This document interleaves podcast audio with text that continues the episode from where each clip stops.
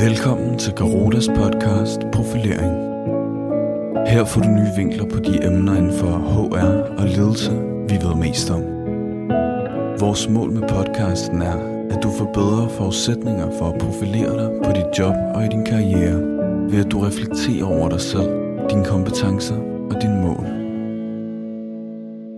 Dette afsnit hedder Hvilke personlighedstræk har den succesfulde leder? Siden Alfred Binet og Theodore Simon i slutningen af 1800-tallet udviklede den første intelligenstest, har trækteoriens forskere været optaget af, hvilke personlighedstræk den succesfulde leder besidder. Et af de tidligste eksempler stammer fra den amerikanske hær, som op til 1. verdenskrig brugte trækteorien til at identificere de bedst egnede ledere.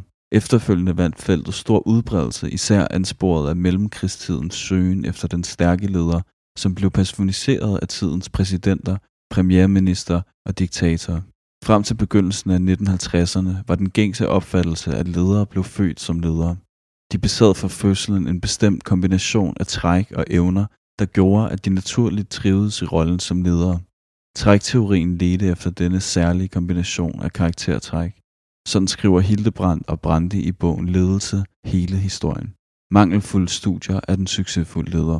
Studierne var imidlertid metodisk mangelfulde og sammenblandede mange forskellige personer fra skolebørn til erfarne virksomhedsledere og markante historiske personligheder i en og samme undersøgelse. På samme måde blev ledelsessuccesen målt på uensartede måder, som efterlod en del tilbage at ønske. Målemetoderne var utallige og spændte fra subjektive vurderinger af popularitet til, hvilke stillinger respondenterne havde. Hvis studierne byggede på den samme type respondenter og målte efter ensartede succeskriterier, havde konsistensen i resultaterne sandsynligvis været tydeligere. I stedet blev feltet midlertidigt lagt i graven af metastudier, der konkluderede, at det var umuligt at isolere enkeltstående træk, der adskilte ledere fra andre. Derfor ændrede fokus sig også i efterkrigstiden, hvor forskningen, inspireret af amerikanernes interesse for selvaktualisering, motivation og effektivitet, argumenterede for, at god ledelse afhang af situationen. Trækteorien vågner op igen. I løbet af 1970'erne og 1980'erne begyndte forskningen i den succesfulde leders træk at blomstre op igen.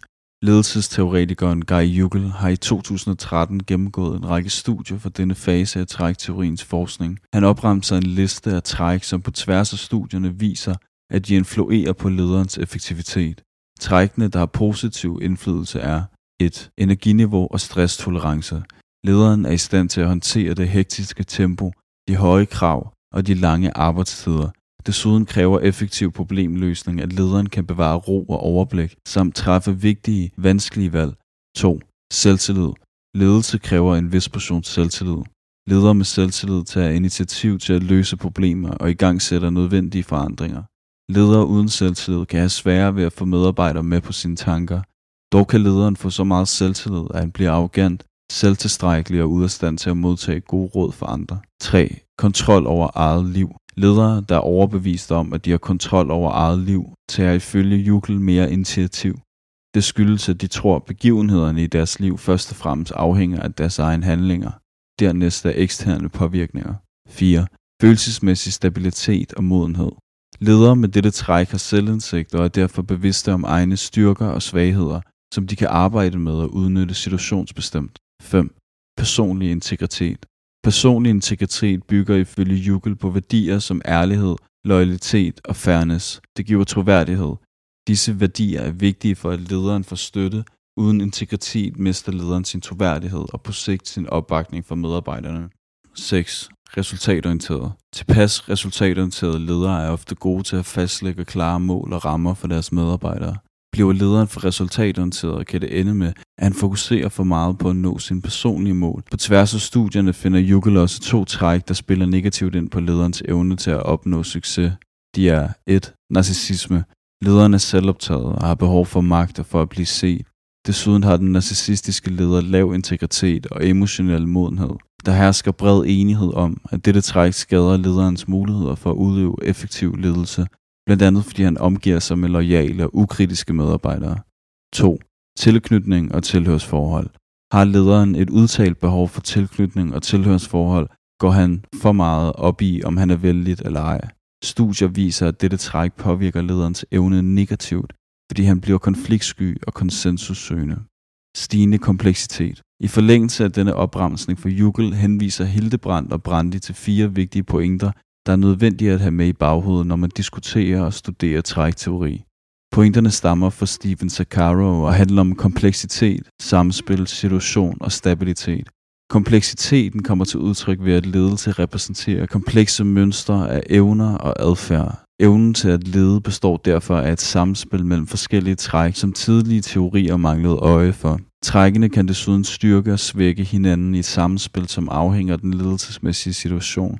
Der er dog uenighed om, hvor stor en rolle situationen spiller. Nogle studier argumenterer for, at ledere kan være gode på tværs af situationer, mens andre studier argumenterer for det modsatte. Omvendt er der enighed om, at træk har varierende grader af stabilitet over tid og i forskellige situationer. Nogle træk er uforanderlige, mens andre udvikler sig og ændrer sig over tid. På samme måde fremstår nogle træk ens på tværs af situationer, mens andre varierer i styrke alt efter hvilken situation lederen står i.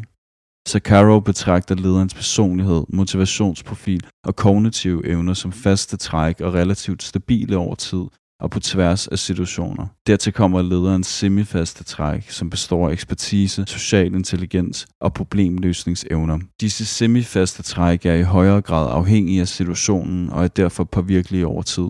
På denne baggrund konkluderer Sakaro, at ledere med stærke personligheder har en fordel på tværs af ledelsessituationer, mens lederens ekspertise, social intelligens og evner til problemløsning hviler på hans muligheder for træning og udvikling. Og at jo mere komplekse ledelsessituationerne er, jo bedre vil trækkene kunne forudsige lederens chance for at lykkes i stillingen.